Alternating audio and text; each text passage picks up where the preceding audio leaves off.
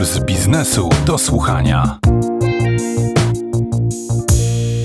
Dzień dobry, tu Grzegorz Nowacki. Zapraszam na kolejny odcinek podcastu Puls biznesu do słuchania. Gdy kilka dni temu rano, gdzieś tak około siódmej, wyszedłem pobiegać, poczułem mróz.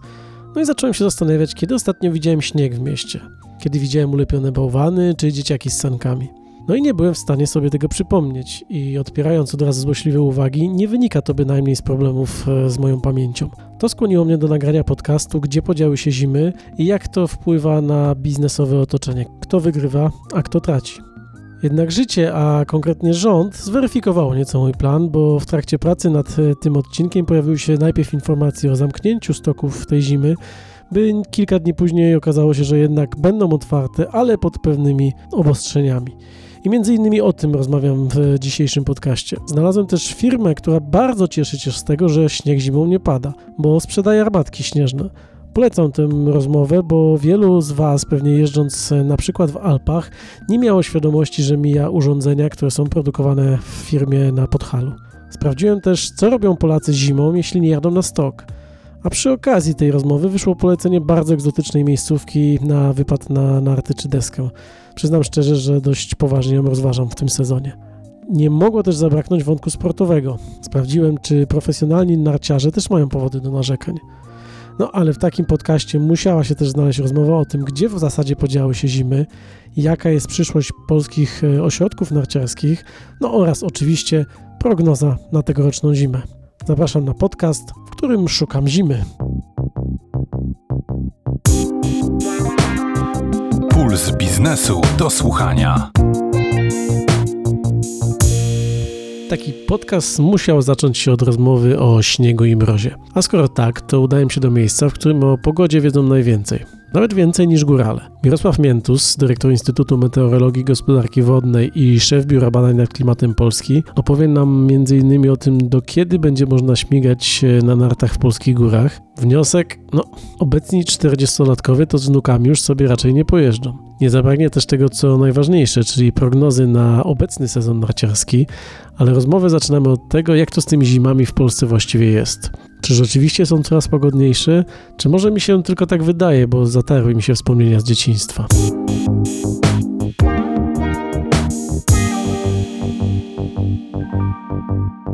Zimy są w Polsce e, z dekady na dekadę coraz cieplejsze, jak również w ostatnich czasach są mniej śnieżne na znacznym obszarze Polski, głównie na obszarach e, nizinnych.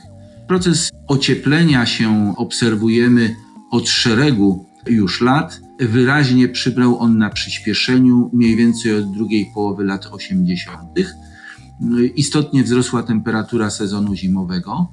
Termiczna zima to taki okres, w którym temperatura powietrza w tym okresie powinna być ujemna. Meteorologiczna zima to klasycznie na półkuli północnej okres od grudnia do lutego i powinien on się też cechować temperaturą za cały sezon ujemną. W chwili obecnej w niektórych y, regionach Polski, w tym w tych miesiącach temperatura jest dodatnia i najprawdopodobniej nową tak zwaną normą 30-letnią dla sezonu zimowego w niektórych regionach Polski będzie dodatnia wartość temperatury. Jeżeli chodzi natomiast o śnieg, śnieg również występuje w chłodnej porze roku, bo jest efektem przemiany fazowej fazy ciekłej w fazę stałą. Opady śniegu pojawiały się w Polsce w drugiej połowie listopada. Pokrywa utrzymywała się y, na większości obszaru Polski z zasady do właściwie do początku wiosny, choć opady śniegu mogły jeszcze po tej dacie w Polsce występować i wszyscy pamiętają także opady śniegu na początku maja, które no, były, budziły tylko i wyłącznie e, zdziwienie. W ostatnim czasie obserwujemy jednak y, znaczny spadek grubości pokrywy śnieżnej. Częściej występują zimy, w których brakuje śniegu na obszarach nizinnych, choć nie jest to zjawisko jednorodne na, na całym obszarze nizinnym Polski. Zachodnia część Polski jest dużo cieplejsza od y, wschodniej i w zachodniej Polsce mm, pokrywa śnieżna jest obecnie dużo rzadsza niż wschodniej. Tutaj mówię o obszarach nizinnych i pojeziernych. Wspomniał Pan, że ten trend y, cieplejszych zim zaczął się gdzieś tam w latach 80., czy zatem on się może odwrócić, mogą wrócić ostre zimy, czy też już jesteśmy skazani na to, że za kolejne naście lat będzie jeszcze gorzej ze śniegiem i będzie jeszcze cieplej zimą?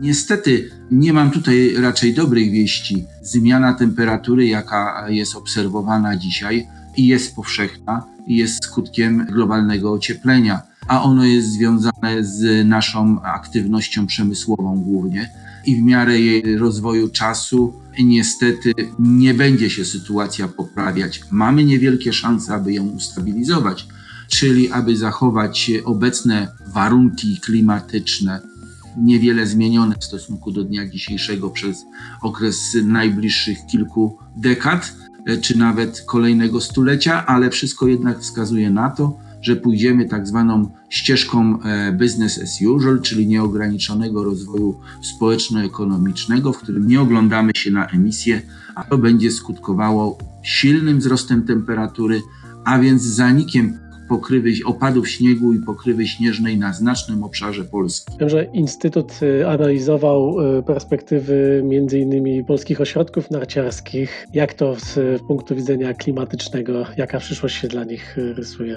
Do połowy czwartej dekady obecnego wieku raczej ośrodki narciarskie nie powinny mieć specjalnych problemów z utrzymaniem naśnieżonych stoków w okresie zimowym. Później te problemy dla stoków niżej położonych będą już dość poważne i raczej będzie trudno utrzymać tam e, zimowe naśnieżenie. Trzeba będzie poszukać sobie e, innych miejsc nieco wyżej położonych. Ta granica występowania śniegu i występowania izotermy 0 czy minus 1, czy, czy minus 2, czy plus 1 stopień będzie się podnosić w polskich górach coraz wyżej. Także od połowy XXI wieku najprawdopodobniej tylko szczytowe partie Sudetów i Karpatów będą tym obszarem, gdzie śnieg zimą w warunkach naturalnych będzie występował przez dłuższy okres. Na pozostałym będzie to epizod. Chcąc utrzymać stoki, trzeba będzie je silniej naśnieżać. Na koniec y, pytanie. Instytut y, też publikuje takie prognozy sezonowe, więc y, co przewidujecie, jaka będzie ta zima w tym roku? A po drugie, coś, co mnie nurtuje od dawna, więc korzystając z okazji zapytam, czy takie długoterminowe prognozy na wiele tygodni do przodu, ile w tym jest nauki, a ile zgadywania? A zacznę może od drugiego pytania, bo ono jest tak naprawdę dużo ważniejsze dla całego problemu. Te prognozy mają naukowe podstawy. Prognozy sezonowe często nazywane są eksperymentalnymi, to znaczy, że ciągle się je rozwija i prowadzi badania e, mające na celu poprawę ich jakości. Te prognozy są też prognozami realizowanymi w inny sposób. Proszę zwrócić uwagę, że tutaj nie podajemy dokładnej wartości, jaka będzie charakteryzowała dany miesiąc czy dany sezon wręcz, a jedynie podajemy czy wartość temperatury, wartość opadu, czy inne charakterystyki klimatologiczne danego okresu będą mieściły się w tak zwanej normie, czy będą poza normą, przewyższały ją lub będą poniżej tej normy. Prognoza, którą opracował Instytut Meteorologii i Gospodarki Wodnej, tak jak powiedziałem, mająca charakter eksperymentalny, mówi o tym, że najbliższe miesiące, czyli ten sezon zimowy, będzie generalnie sezonem ciepłym. Jedynym miesiącem, który będzie termicznie zbliżony do normy dla, dla danego miesiąca, będzie luty, gdzie w zależności od tego, jakim obszarze Polski mówimy, ta wartość temperatury, którą uważamy za najbardziej prawdopodobną, będzie się mieściła albo dokładnie w normie, albo w górnej granicy tej normy. Y, natomiast opady dla większości miesięcy sezonu zimowego powinny być w normie, bądź nawet przewyższać tą normę. No niestety, ponieważ jednocześnie będą wysokie temperatury, stosunkowo wysokie, będziemy mieli głównie opady na niżu i po jezierzach w formie ciekłej bądź śniegu z deszczem. Natomiast y, na obszarach wyżej położonych może oczywiście w przypadku temperatur w normie y, występować opad śniegu czyli śnieg głównie w górach i to najbardziej prawdopodobne, że w lutym. A prognozę narciarską na ten sezon i kolejne lata podawał Mirosław Miętus, dyrektor Instytutu Meteorologii i Gospodarki Wodnej. Bardzo dziękuję. Dziękuję, pozdrawiam.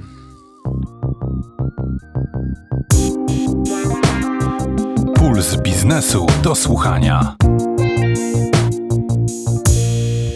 Z rozmowy z ekspertem od pogody wiemy już, że w tym roku specjalnie dużo śniegu to padać nie będzie. No, największa szansa na dobre warunki śniegowe będzie w lutym. Jak sobie radzą polskie ośrodki narciarskie w obliczu takich e, łagodnych zim?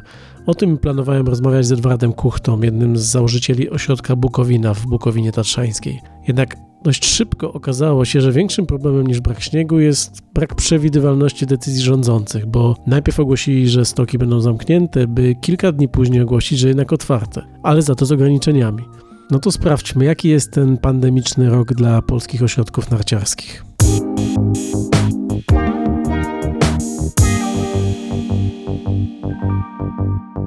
W zasadzie ten rok zapowiadał się dosyć fajnie.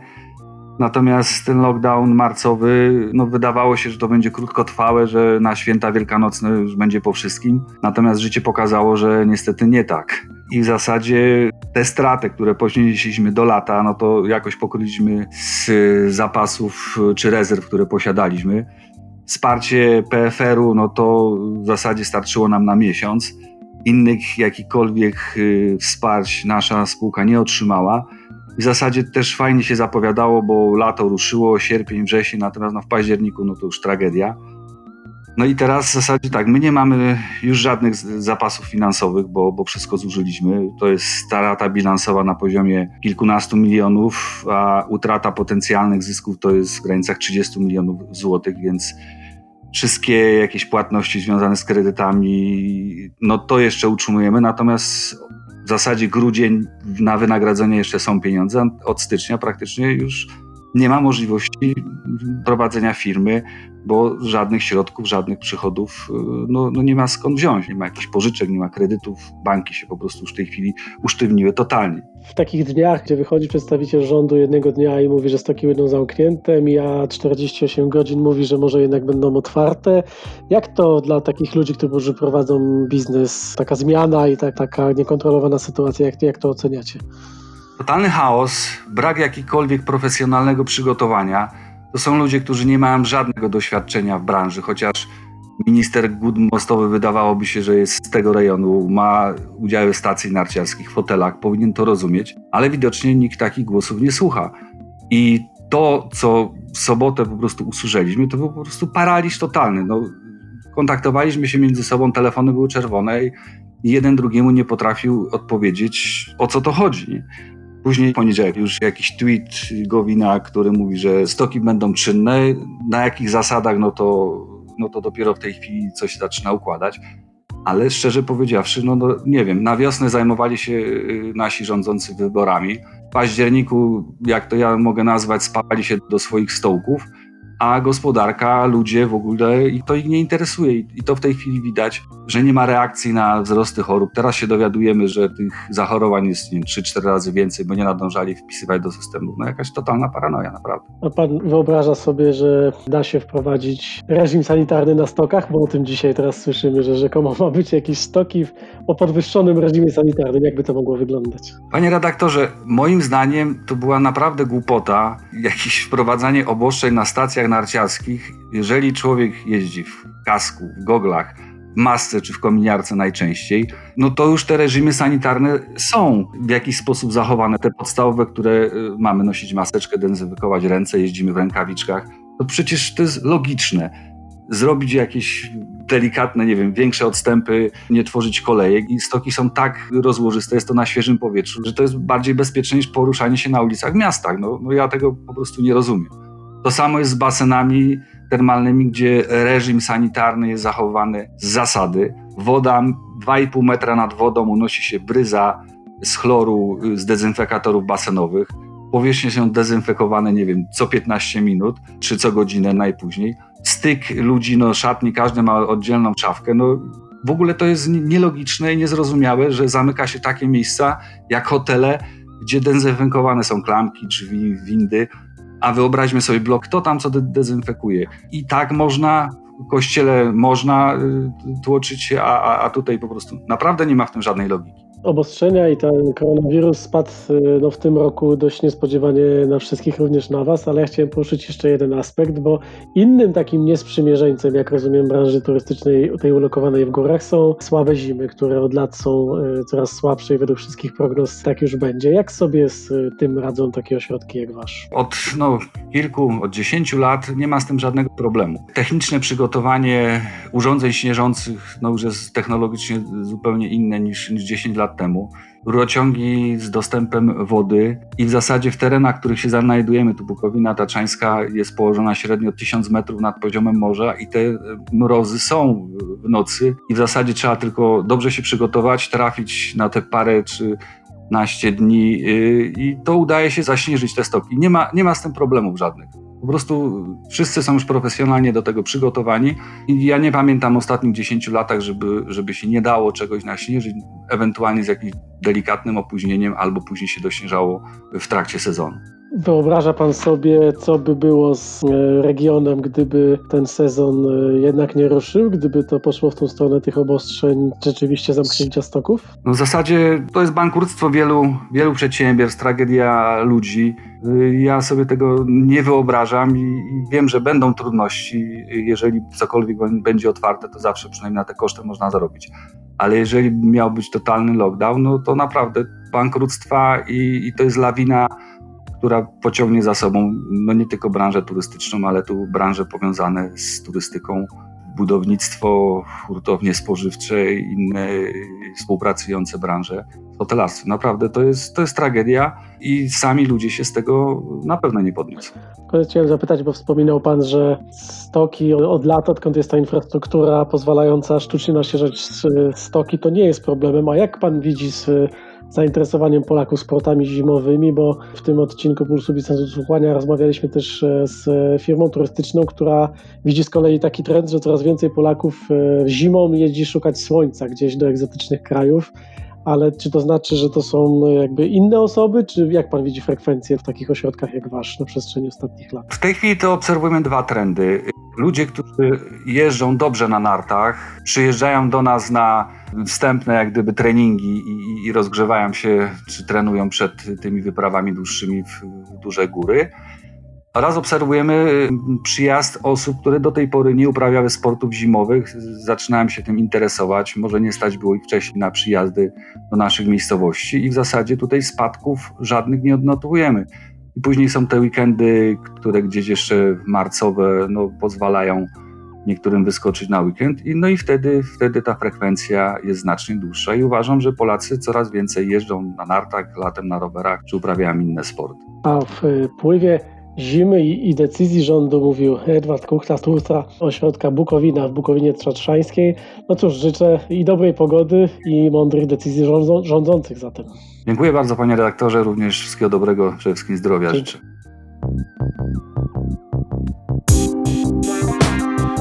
Puls biznesu do słuchania.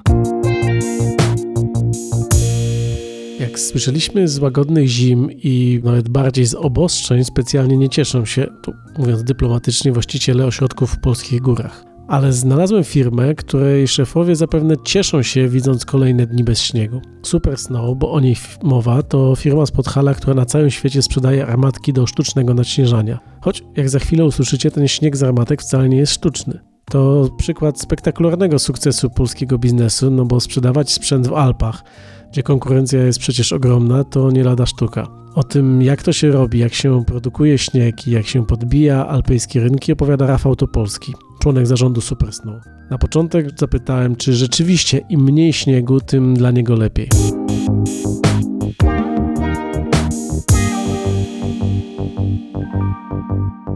No, gdyby tego śniegu było naprawdę dużo, to zdecydowanie potrzebowalibyśmy mniej urządzeń naśnieżających.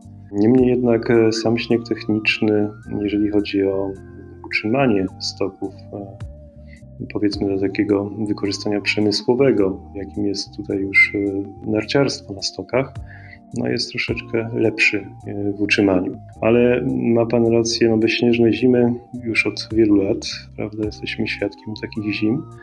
No i tutaj też gestorzy ośrodków narciarskich zdążyli się przyzwyczaić, żeby ten biznes, prawda, który prowadzą, był bezpieczny, był zabezpieczony, no to wydajne systemy naśnieżania stają się tutaj niezbędne.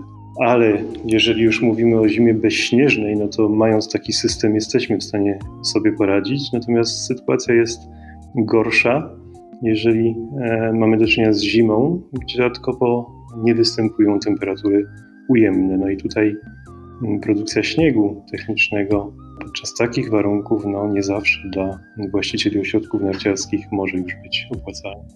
No właśnie, bo żeby dla tych mniej osób, które ogarniają, no to żeby taki śnieg z waszych urządzeń można było produkować, to co musi być? Musi być woda, tak? Musi być e, niska temperatura, powietrze, coś jeszcze? Potrzebujemy wody, wody i energii elektrycznej tak naprawdę, które zasilają e, te urządzenia. Natomiast takie czynniki, które decydują o powiedzmy starcie tego naśnieżania czy, czy produkcji śniegu, to są właściwie trzy. Temperatura powietrza, wilgotność powietrza i temperatura wody. Fabryka firmy jest e, na Podhalu, ale 5 lat temu, jeśli dobrze pamiętam, w Pulsie Biznesu pisaliśmy o tym, że ruszacie z mocnym planem podwojów rynków zagranicznych. E, Otworzyliście biuro w Austrii. Jak to Wam idzie? Ile dzisiaj sprzedajecie w Polsce, a ile poza Polską? I czy udało Wam się no, na tych rynkach e, alpejskich zaistnieć? Zaczynając jeszcze kilka lat temu, takim zdecydowanie głównym naszym rynkiem była, była Polska. W tym momencie udział systemów naśnieżania, jakie dostarczamy i urządzeń naśnieżających w Polsce z roku na rok spada na rzecz powiedzmy tych dostaw, które mm, odbywają się za granicę. I na taki główny rynek, jeżeli chodzi o ilość odbieranych urządzeń, no to właśnie wyrastają kraje alpejskie, nasz austriacki mm, oddział.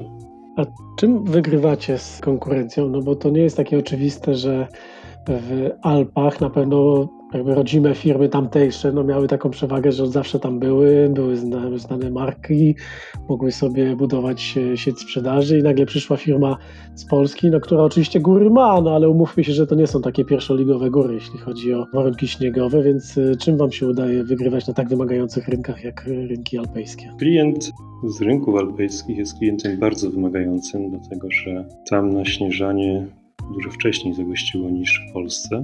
I takich czynników sukcesu na tym rynku jest, jest kilka. Mamy hasło jako super są technologie w trosce o śnieg, nasze takie hasło przewodnie. I tutaj e, jako najmłodszy gracz na rynku naśnieżania, jeżeli chodzi o rynek globalny, nasze rozwiązania i urządzenia muszą być co najmniej na równi z innymi spotykanymi konkurencyjnymi urządzeniami. I dużą przewagą są tutaj technologie, które umożliwiają między innymi produkowanie śniegu w marginalnych temperaturach. Ja zawsze podkreślam e, jeden fakt, iż inni producenci, zwłaszcza ci z krajów alpejskich, wywodzą się z regionów, gdzie panują relatywnie niskie temperatury i dobre warunki do naśnieżania. Z kolei temperatury w naszej szerokości geograficznej w okresie, kiedy śnieg jest produkowany, są marginalne, to znaczy bliższe 0 stopni Celsjusza i bardzo często w początkowym okresie produkcja śniegu odbywa się w zakresie temperatur od minus 2 do minus 5. Konstruując już pierwsze armatki, głównym celem było więc maksymalizowanie produkcji śniegu dla temperatur minimalnych. Więc drugim tym czynnikiem jest e, niezawodny i bardzo szybki serwis. I też y, uważam, że bardzo klient, głównie z tych rynków alpejskich, docenił tempo, w jakim rozwijamy technologię. No, jako jedna, jedyna właściwie firma, średnio co dwa lata wprowadzamy zmiany, wprowadzamy nowe rozwiązania, które znacznie usprawniają procesy naśnieżania. To są, rozumiem, jakieś wydajnościowe rozwiązania. Dobrze się domyślam, że. Tak, to są rozwiązania wydajnościowe. Generalnie koncentrujemy się na tym, aby zwiększyć produkcję śniegu w marginalnych e, temperaturach no i de facto skrócić czas potrzebny na naśnieżanie stoków narciarskich. Tutaj mogę powiedzieć, że e, obecnie, jeżeli chodzi o projekty systemów naśnieżania, to w większości przypadków no już tutaj dostarczamy systemy, które 48 godzin przy temperaturze minus 5 mokrego termometru są w stanie wyprodukować pokrywę śnieżną grubości 50 cm na stoku narciarskim. Od zera, tak? Od zera, tak. Czy wasze rozwiązania, czy wasze technologie to jest jakaś odpowiedź na ten trend globalnego ocieplenia, bo wszystkie prognozy pokazują, że za 20 lat będzie jeszcze gorzej ze śniegiem i z zimami niż jest e, teraz. Co by z jednej strony znaczyło, że dla waszego biznesu to dobrze, bo klientów raczej nie będzie brakować, ale czy to oznacza dla nas, dla fanów narciarstwa czy snowboardu, że musimy się przyzwyczajać do tego, że ten śnieg e, sztuczny czy techniczny, jak go pan nazywa, to jest coś, e, po czym będziemy jeździć w najbliższych latach coraz częściej? Może na początku powiem, że tutaj wolałbym używać śnieg techniczny, dlatego że sztuczny kojarzy się z jakimiś czynnikami chemicznymi, które miały być też dodawane w tym procesie. Natomiast tutaj wykorzystujemy tylko i wyłącznie wodę i ta woda zamarza, rozpylamy ją, w odpowiedni sposób zamarza i z tej wody powstaje śnieg, więc śnieg techniczny. Natomiast y, obecnie biznes narciarski bardzo zależny w ogóle branża turystyczna, branża sportów zimowych jest zależna od, właśnie od śniegu. Inwestycje w ten sektor są bardzo, bardzo duże i tak naprawdę śnieg i gwarancja tego śniegu staje się podstawą tego biznesu. Dobry system naśnieżania, mogący sprostać nawet tym najbardziej wymagającym warunkom atmosferycznym, to jest swojego rodzaju polisa dla właściciela ośrodku, ośrodka narciarskiego. To, jak wiadomo, warto zainwestować. Jeszcze jedno pytanie przyszło mi do głowy, bo każdy, kto jeździł po stoku, no to widział tu jakąś armatkę, tam jakąś armatkę, ale jakby pan mógł tak dać wyobrażenie, ile takich urządzeń na takim powiedzmy średniej wielkości stoku jest i jak duża to jest e, skala inwestycji, żebyśmy mieli też wyobrażenie, o czym my mówimy, no bo to na pewno nie są przecież pojedyncze urządzenia. Jeżeli mówimy, załóżmy o kilometrowym stoku szerokości 100 metrów, czyli w granicach 10 hektarów, przy zmieniających się warunkach atmosferycznych powinniśmy mieć między dwie a trzy armatki na hektar takiego stoku, czyli między 20 a 30 urządzeń, aby móc szybko wyprodukować ten śnieg. Polska to oczywiste, Alpy, jak już rozmawialiśmy, gdzie jeszcze można spotkać Wasze urządzenia? Jakieś takie najciekawsze miejsca? W Rosji i to można powiedzieć na obydwu kontynentach, i po stronie azjatyckiej, i europejskiej. Europa w zasadzie w większej części. Mamy też urządzenia w Korei Południowej i w Chinach. Na Sachalinie, to jest co prawda Rosja, ale, ale to wyspa, która graniczy z Japonią. Tam również pracują nasze urządzenia. Obecnie te urządzenia można spotkać w 28 krajach na świecie. Pandemia i kryzys gospodarczy nią wywołany to jest coś, co Waszą branżę też może dotknąć, czy ona jest jakby trochę z boku? My już odczuliśmy skutki tego kryzysu i pierwszy negatywny skutek zaobserwowaliśmy w marcu po ogłoszeniu pandemii. Część z klientów zrezygnowała z planowanych jeszcze końcem sezonu zimowego zakupów. Część odsunęła decyzje inwestycyjne w czasie. Kolejne miesiące w roku, jakby tak cofnąć się troszeczkę i przeanalizować to wszystko, no, rynek został zamrożony i pewne odmrożenie nastąpiło dopiero w lecie, gdzie pewne inwestycje zostały uruchomione, jednak na wiele niższym poziomie niż to było zakładane i planowane. I najgorsza w tym wszystkim jest tak naprawdę ta nieprzewidywalność, przykład obostrzeń ogłoszonych w ostatnich dniach również nie napawa optymizmem, głównie jeżeli chodzi o Polskę, gdyż cała branża narciarska nie wie tak naprawdę, co się wydarzy i tak naprawdę nakładanie dużych restrykcji na branżę turystyczną przełoży się również i u nas na spadki, bo ta branża no, tak naprawdę to są nasi klienci. Obecnie oceniamy, że może to być nawet ponad 30% spadku w porównaniu do roku ubiegłego. A to wszystko tworzy firma e, Super Snow Podhala. Rozmawialiśmy z panem Rafałem, to polskim członkiem zarządu firmy Super Snow, więc e, rozumiem, że trzeba wam życzyć mało śnieżnych, ale mroźnych zim. To wtedy na was będzie dobrze. Bardzo dziękuję. Dziękuję.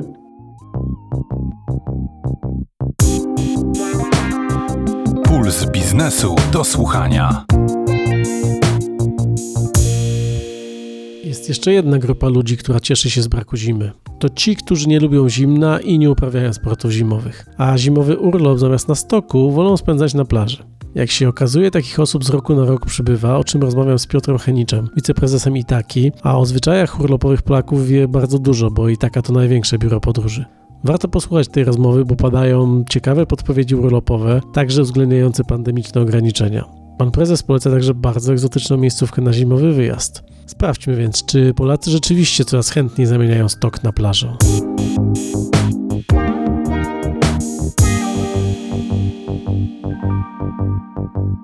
Praktycznie już od 5-6 lat widać w Polsce taki trend, który sprowadza się do tego, że na wakacje nie jeździmy tylko i wyłącznie w miesiącach letnich, lecz wybieramy się również na wypoczynek, na wycieczki w tym okresie zimowym, w sezonie zimowym. Dla nas ten okres, powiedzmy dla branżowców, to jest okres od początku listopada do końca marca i pomimo, że jest to okres zimowy, tak, w Polsce powiedzmy kojarzony jednoznacznie z kalendarzową późną jesienią czy zimą, to coraz więcej klientów wybiera jednak te kierunki cieplejsze, te kierunki egzotyczne. Egzotyczne kierunki, które stają się popularne, to co pan ma na myśli? Mam na myśli takie kierunki jak Zanzibar, jak Madagaskar, jak Dominikana, Kuba, jak Tajlandia, jak Wyspy Zielonego Przylądka, Emiraty Arabskie, jak Oman. To są takie kierunki, które w ostatnich dwóch, trzech sezonach zyskały bardzo, bardzo wiele na popularności i do tych wszystkich kierunków są organizowane bezpośrednie czartery z Polski. Pan to łączy jakoś z tym, że no te zimy od, od, od, ładnych kilku lat to już nie są takie zimy, jakie my pamiętamy z dzieciństwa, czyli pełne śniegu i mrozu i pozwalające uprawiać sporty zimowe i stąd y, rozczarowane osoby szukają czegoś, czy po prostu może nam się przejadło i chcemy oglądać właśnie tą egzotykę, o której Pan mówi, bo to niezależnie od tego, jaki tam jest klimat, no to samo pojechanie w takie miejsca jest jednak czymś y, niezwykle pouczającym i rozwijającym. Na pewno tak, na pewno chęć, ta chęć poznawania świata, chęć poznawania ludzi. Ja wiem, że to są takie slogany, które powtarzamy od lat, ale, ale Polacy uwielbiają, uwielbiają podróżować i uwielbiają odkrywać e, nowe miejsca, a właśnie te kierunki tak dalekie pozwalają na to i rzeczywiście to bardziej zmierza w ostatnich latach do tego, że Polacy chętniej powiedzmy wyjeżdżają na narty, korzystając powiedzmy z, własnych, z własnego środku transportu, jakim jest samochód prywatny, wyjeżdżają najczęściej na, na weekendy, wyjeżdżają, nie wiem, w polskie góry, w czeskie, jeśli chodzi o, oczywiście popularne ciągle są kierunki alpejskie, czy to Austria, czy, czy Włochy, ale, ale najczęściej są to krótsze wyjazdy, natomiast ten dłuższy wakacyjny pobyt właśnie w tym okresie zimowym, coraz częściej jednak klienci preferują właśnie do tych dalszych krajów, gdzie można z jednej strony wypocząć w wysokich temperaturach, w świetnej pogodzie, ale najczęściej starają się to łączyć z możliwością zwiedzania tych miejsc. Czyli co, taki stereotyp turystyki zorganizowanej, że to jedzie się po to, żeby leżeć nad basenem i jeść pięć posiłków all inclusive, to już jest e, nieprawdziwy? Tak, to już dawno i nieprawda, tak? Pomimo, że być może e, często tak Polacy są kojarzeni że wybierają powiedzmy oferty z jak najniższymi cenami, ale żeby był ten e, słynny all inclusive, najlepiej jeszcze ultra z 24-godzinnymi serwowanymi napojami, to zaczyna przechodzić do lamusa. A widzicie taką grupę klientów, która szuka wyjazdów też y, jednak zimowych, takich w prawdziwym tego słowa znaczeniu, czyli jakieś oryginalne kierunki narciarskie, snowboardowe, czy to jest dla takich dużych y, turoperatorów jednak zbyt mały rynek? Nie, oczywiście. No mamy, mamy wśród naszych klientów bardzo wiele osób y, zainteresowanych wyjazdami, znaczy nowymi, nowymi kierunkami, również tymi narciarskimi, bo oczywiście ja mówiąc o tej egzotyce, to oczywiście nie zapominamy o tym. Mamy na rynku polskim oczywiście dostępne czartery, powiedzmy do Turynu, czy do Werony, czy do Andory w Hiszpanii, które się coraz bardziej popularne staje. Natomiast y, wprowadziliśmy też niedawno y, coś zupełnie nowego na polskim rynku, a mianowicie wyjazdy narciarskie do Turcji, które przecież jednoznacznie od wielu lat była jest kojarzona z wakacjami letnimi i y, proponujemy klientom wyjazdy do Kajzeri, przepiękny, przepiękny region turecki, który no, powiedzmy oferuje zarówno dla snowboardzistów, jak i, jak i narciarzy naprawdę kapitalne warunki. Ponad 120 km tras, ponad 50 km naśnieżanych tras, wysokości do 4000 metrów. Jeżeli powiedzmy do tego dołożymy hotel na poziomie czterech gwiazdek z tą wspomnianą wcześniej wersją wyżywienia all inclusive i, i tym, że możemy tam polecieć na tydzień i za to wszystko zapłacić około 2,5 do 3 tysięcy złotych. I jeszcze uwaga, w tej cenie, co jest niezmiernie istotne, jest yy, siedmiodniowy skipas, a wiemy doskonale, zwłaszcza narciarze wiedzą yy, i snowboardziści, ile taki skipas powiedzmy w Alpach kosztuje, no to ta cena naprawdę staje się super atrakcyjna i, i wszystkie osoby, które powiedzmy w zeszłym roku poleciały do Kaiserii, w tej chwili nas torpedują od wielu tygodni telefonami i pytaniami, czy na pewno będziemy w tym roku tam latać. A, a Turcja jest tym jednym z nielicznych krajów, do których można latać i nie trzeba mieć w tej chwili jakichś specjalnych dodatkowych testów i, i, nie ma w tej chwili obarowań jakichś takich restrykcji powiedzmy epidemicznych. Właśnie tego wątku nie może w naszej rozmowie zabraknąć, no bo ta zima w tym roku jest e, nietypowa ze względu oczywiście na pandemię, która ogranicza możliwość przemieszczania się, zamykanie krajów, godziny policyjne. No więc e, pytanie, gdzie w tym roku, tej zimy będzie można polecieć, e, gdzie można planować urlop i jak bardzo ta sytuacja dla takich firm jak wasza jest uciążliwa? No sytuacja jest niewątpliwie bardzo skomplikowana i bardzo trudna, tak? bo spadki, jeśli chodzi o obroty w sprzedaży, oferty letniej sięgały ponad 80-85%, jeśli chodzi o, o te minione miesiące. Natomiast jeśli chodzi o plany na zimę, która rozpoczęła się dwa tygodnie temu, tak naprawdę ponad dwa tygodnie temu, no to się spodziewamy tutaj spadków na poziomie nawet 90%. No ale, ale cóż, no robimy, robimy co możemy i tak naprawdę robimy w tej chwili to, co jest y, możliwe, bo z jednej strony możemy realizować takie oferty, które spełniają powiedzmy aktualnie obowiązujące, nie wiem, procedury i obostrzenia epidemiczne w poszczególnych krajach, a to jest bardzo kłopotliwe, ponieważ bardzo często się to zmienia. A po drugiej stronie mamy rynek konsumencki, który, no cóż tu dodać, rynek konsumencki, który jest w tej chwili gdzieś tam troszeczkę zawieszony w powietrzu, w niepewności, w, w obawie przed tym, co będzie dalej. I te elementy musimy, musimy starać się jakoś łączyć. W związku z tym ta oferta w tej chwili jest bardzo ograniczona, ale Polacy jeżdżą w tej chwili, latają do Egiptu, który wymaga e, testów od klientów, ale te testy robi na miejscu sam każdemu klientowi, który przylatuje. Mam tutaj na myśli oczywiście wszystkie kurorty egipskie. Latamy na Maderę, na Maderę, która również testuje klientów na swój koszt i jest to wszystko bardzo sprawnie organizacyjnie przygotowane i to funkcjonuje od wielu miesięcy.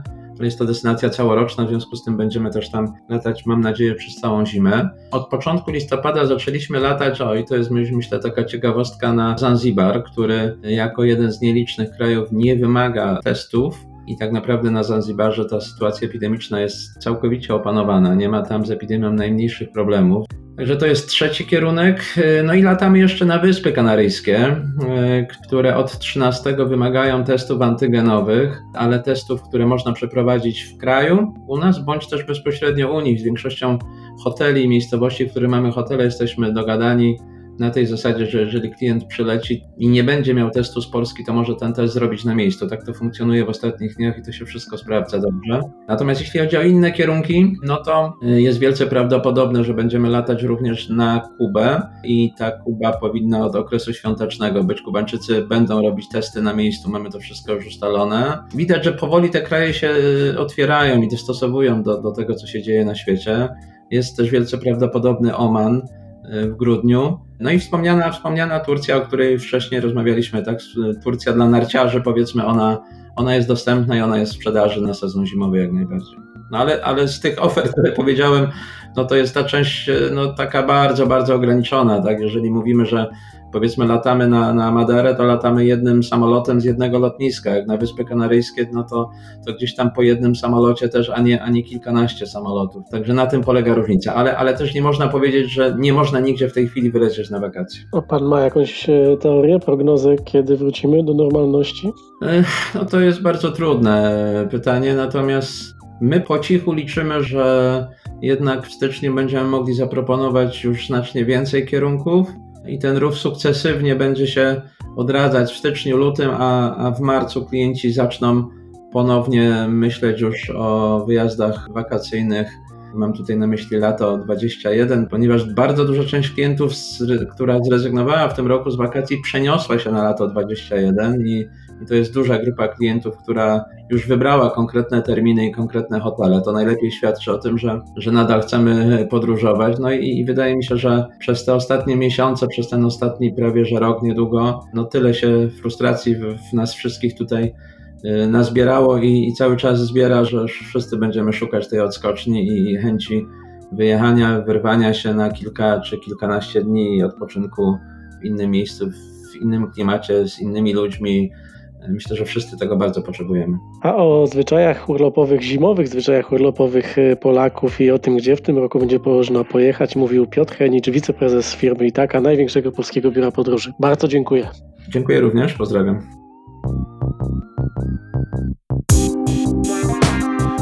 Puls biznesu do słuchania.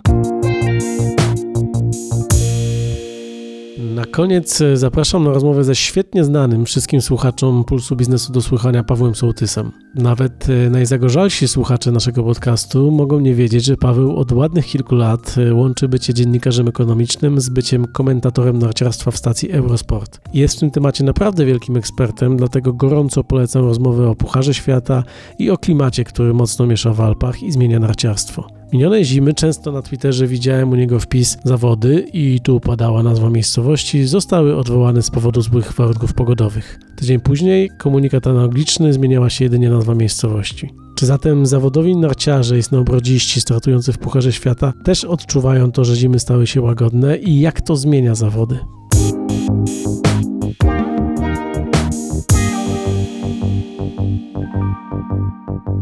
Ostatnie sezony bardzo dobrze pokazują zmiany pogodowe, które zachodzą w Alpach i to odbija się na tym, jak organizowany jest cały Puchar Świata. Z powodu braku śniegu odwołano, zdaje się, chyba jeden czy dwa wyścigi dosłownie. Głównym winowajcą oczywiście była pandemia, która zrujnowała końcówkę sezonu oraz zawody testowe w Chongqing przed Igrzyskami Zimowymi w Pekinie. Natomiast bardzo często zdarzały się odwołania zawodów z powodu złej pogody. Zła pogoda to nie tylko brak śniegu, ale również na przykład y, to, że dzień wcześniej padał deszcz. Na przykład, który doprowadził trasę do ruiny i nie można było na niej E, rozegrać na przykład zawodów szybkościowych, albo że wiał silny wiatr, który to samo powodował. Ogólnie te zmieniające się warunki pogodowe powodujące to, że fronty atmosferyczne są silniejsze, częściej wieje wiatr w górach, jest problemem dla organizatorów e, zawodów, ale nie tylko, o czym pewnie za chwilę dłużej porozmawiamy. A druga rzecz jest taka, że te warunki zupełnie nie przypominają tych, które były jeszcze typu 10 lat temu praktycznie cały Puchar Świata w tej chwili rozgrywany jest w warunkach no, zbliżonych do wiosennych, gdzie śnieg jest e, raczej ciężki, gdzie stosuje się dużo środków e, chemicznych do tego, żeby trasę utwardzić, żeby można było po niej jeździć długo, tak, żeby wszyscy zawodnicy mieli mniej więcej te same warunki konkurowania.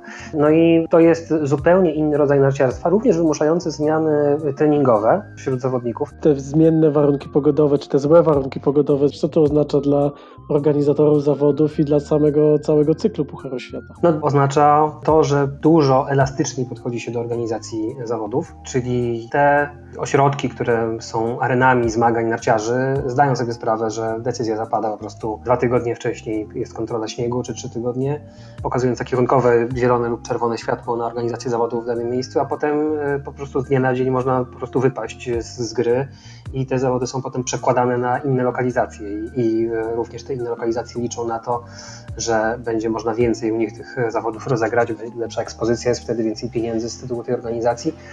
Natomiast wydaje mi się, że dużo jakby ciekawszym aspektem jest to, jak to zmienia gospodarkę regionów alpejskich, bo te Puchar Świata i zmagania sportowe to jest y, bardzo fajna rzecz, którą możemy się poemocjonować i potrzymać kibicowsko kciuki. Natomiast to jest też y, gigantyczna kwestia promocji danych regionów narciarskich i całej gospodarki właśnie tej śnieżnej, na której stoi bardzo wiele gmin alpejskich we Włoszech, w Austrii, y, Szwajcarii czy Francji. Są wygrani tych zamieszań pogodowych? Oczywiście, że tak. Wygrane są ośrodki położone najwyżej, jest to e, oczywiste. Jest po prostu coraz mniej lodowców czynnych cały rok. Te, które są położone niżej, muszą po prostu z przymusu się zamykać z powodu braku śniegu i tego, że nie można jeździć na samym lodzie, tak, tylko tam musi jednak trochę śniegu być. Fakty są takie, że, że w ciągu ostatnich no, 4-5 dekad te lodowce skurczyły się no, mniej więcej o połowę i kiedy my sobie będziemy startować w cyklu jakichś zawodów seniorskich, no to prawdopodobnie połowy z tych lodowców, które są teraz, już nie będzie. Więc to powoduje wymierne straty dla gospodarki y, tej właśnie opartej na nartach, na turystyce narciarskiej. Dość powiedzieć, że no, według różnych badań sezon narciarski jako taki skrócił się wszędzie o mniej więcej miesiąc. To to jakby masz miesięczne przychody albo ich, e, albo ich nie masz. No to tutaj w tym przypadku ich nie masz i co więcej nie ma żadnych perspektyw na to, żeby te przychody kiedykolwiek powróciły. Wygrani są właśnie położeni najwyżej, ponieważ no tam wszyscy siłą rzeczy będą jeździć. Jest e, taka niepisana, można po, po, postrzegać w kategorii plotki, natomiast kiedy prześledzi się poszczególne decyzje inwestycyjne, to ta plotka nabiera jakoś rzeczywiście więcej takiego wymiaru prawdziwego, że tak naprawdę europejskie banki w ogóle nie angażują się w finansowanie projektów infrastrukturalnych w ośrodkach narciarskich położonych poniżej 2000 metrów. No to, to de facto oznacza, że takie ośrodki jak Szczyrk, Schladming czy legendarny Kitzbühel w Austrii no nie mają szans długoterminowo utrzymać się na rynku z powodu tego, że po prostu nie będzie możliwości wytwarzania dostatecznej ilości śniegu, żeby móc tam wykorzystywać i, i czerpać jak najwięcej z tej postawionej infrastruktury, która jest po prostu droga. Mniejsze ośrodki z mniejszą renomą na pewno padną, natomiast te, które będą położone wysoko w górach, będą przyciągać coraz większą liczbę narciarzy, bo po prostu liczba dostępnych tych e, ośrodków będzie mniejsza, w związku z tym tam na pewno ceny będą rosnąć i tam z kolei finansowanie idzie pełną parą, no bo tam wiadomo, stopa zwrotu jest pewna, te lodowce położone na tych wysokościach mniej więcej 3000 metrów to szybko się nie, nie skończą, no ale tak czy owak, taki lodowiec Sztubaj, tak, czyli też powyżej 3000 metrów najwyższy punkt, jasno mówi, że no mniej więcej do 2035 roku to można zapomnieć o jeżdżeniu jesienią u nich. No w tej chwili to jest jedna z, z baz treningowych dla, dla zawodników. Na Sztubaju starają się i na innych lodowcach też próbują to robić, jakoś radzić sobie z tym problemem jest cały taki program innowacyjny, bo w ogóle Austriacy są mistrzami, jeżeli chodzi o wszelkie nauki związane ze śniegiem, mają specjalną technologię pokrywania stoków narciarskich taką specjalną tkaniną, takim dywanem. To wygląda absolutnie kosmicznie. Jeżdżą tatraki, to już jeżdżą od dobrych 10 lat, żeby było jasne, z takimi wielkimi belami tkaniny i po prostu przykrywane jest tam, no nie wiem, z 10 hektarów tego lodowca przykrywane jest po prostu takim dywanem. Wszystko po to właśnie, żeby zatrzymać ten śnieg, przechować go w dobrej kondycji na kolejny sezon. Uprawiane jest również tak zwane właśnie przechowywanie śniegu, czyli w tych najzimniejszych miesiącach, styczeń, luty, zbierane są nadmiarowe ilości śniegu, przechowywane pod taką warstwą trocin, które jakby świetnie konserwują ten cały śnieg po to, żeby można było go wysypać z kolei w listopadzie przy przygotowaniu sezonu. On tam przez cały rok leży pod tymi trocinami, ten śnieg i ma się dobrze. Tak mniej więcej 70% tego śniegu o dziwo, o dziwo zostaje. Są też specjalne technologie dotyczące tego, jak produkować śnieg. Tak? Są całe wydziały na, na politechnikach, które się tym zajmują. Chodzi o efektywność armatek, systemów naścieżania. Te efektywne, wysokosprawne systemy wymagają oczywiście ogromnych nakładów inwestycyjnych, no bo kluczem do dobrego naśnieżania są tak naprawdę, jakby mówi się, że są cztery czynniki. Woda, powietrze, zimno i talent. I tak naprawdę kluczowa w tym wszystkim, oprócz talentu, jest woda, której jest bardzo mało w górach. Ci, którzy może teraz niedawno byli w Alpach, na jakichś rozpoczęciach sezonu, wiedzą, że po prostu jest świetna pogoda. I to jest bardzo zły znak, ponieważ zazwyczaj właśnie listopad to był najbardziej mokry miesiąc, gdzie jest najwięcej opadu, zasilającego właśnie i te stawy wszystkie retencyjne, skąd pobierana jest woda do naśnieżania i naśnieżane są stoki i tak dalej. Z tym jest w tej chwili bardzo duży problem z tą gospodarką wodną tak naprawdę, a to wszystko wpływa na biznes. Do tego wszystko jeszcze dołożyła pandemia, która powoduje, że biznes narciarski po prostu drży o to, jaka będzie decyzja władz, ponieważ jest ogromny konflikt, zwłaszcza we Włoszech, tych wszystkich ośrodków i gmin górskich, gdzie zimowa turystyka stanowi no mniej więcej, nie wiem, 80-90% chwilami lokalnego PKB, a władzami centralnymi, które tam zarządzają tą epidemią, no bo dla, dla wielu gmin to jest być albo nie być, to są monokultury gospodarcze tak naprawdę i bez tych przychodów, które zazwyczaj kumulują się w okolicach właśnie Świąt Bożego Narodzenia, mnóstwo Włochów wtedy wyjeżdża na narty, no oni po prostu nie istnieją, tak więc jest to gigantyczny problem gospodarczy również w tym względzie epidemicznym, natomiast te problemy ze śniegiem powodują, że one zwracają po prostu koszty utrzymania takiego ośrodka, żeby utrzymywać te wszystkie systemy, konserwować je, inwestować w nowe, no to to jest fura pieniędzy. A o niewesołej w sumie, jak słyszeliśmy, kondycji biznesów narciarskich opowiadał Paweł Sołtys, komentator narciarstwa w Eurosporcie, do niedawna w Pulsie Biznesu, a teraz w Radiu 357. Dziękuję bardzo. Dzięki. Puls biznesu do słuchania. Da się żyć bez śniegu? jak się okazuje, da się, a niektórzy nawet potrafią żyć z tego bardzo dobrze. Ja jednak mam nadzieję, że nie będziemy na to skazani. Szczerze mówiąc, nie wyobrażam sobie, że w tym sezonie nie pojawię się na stoku. Mam nadzieję, że świat wróci do normalności i wszyscy będziemy mogli zacząć uprawiać sporty zimowe, bo to fantastyczna sprawa. W tym tygodniu było o tak zwanym białym szaleństwie, za tydzień będzie o czarnym szaleństwie, no bo jak inaczej nazwać węgiel, a tym tematem zajmie się Bartek Majer.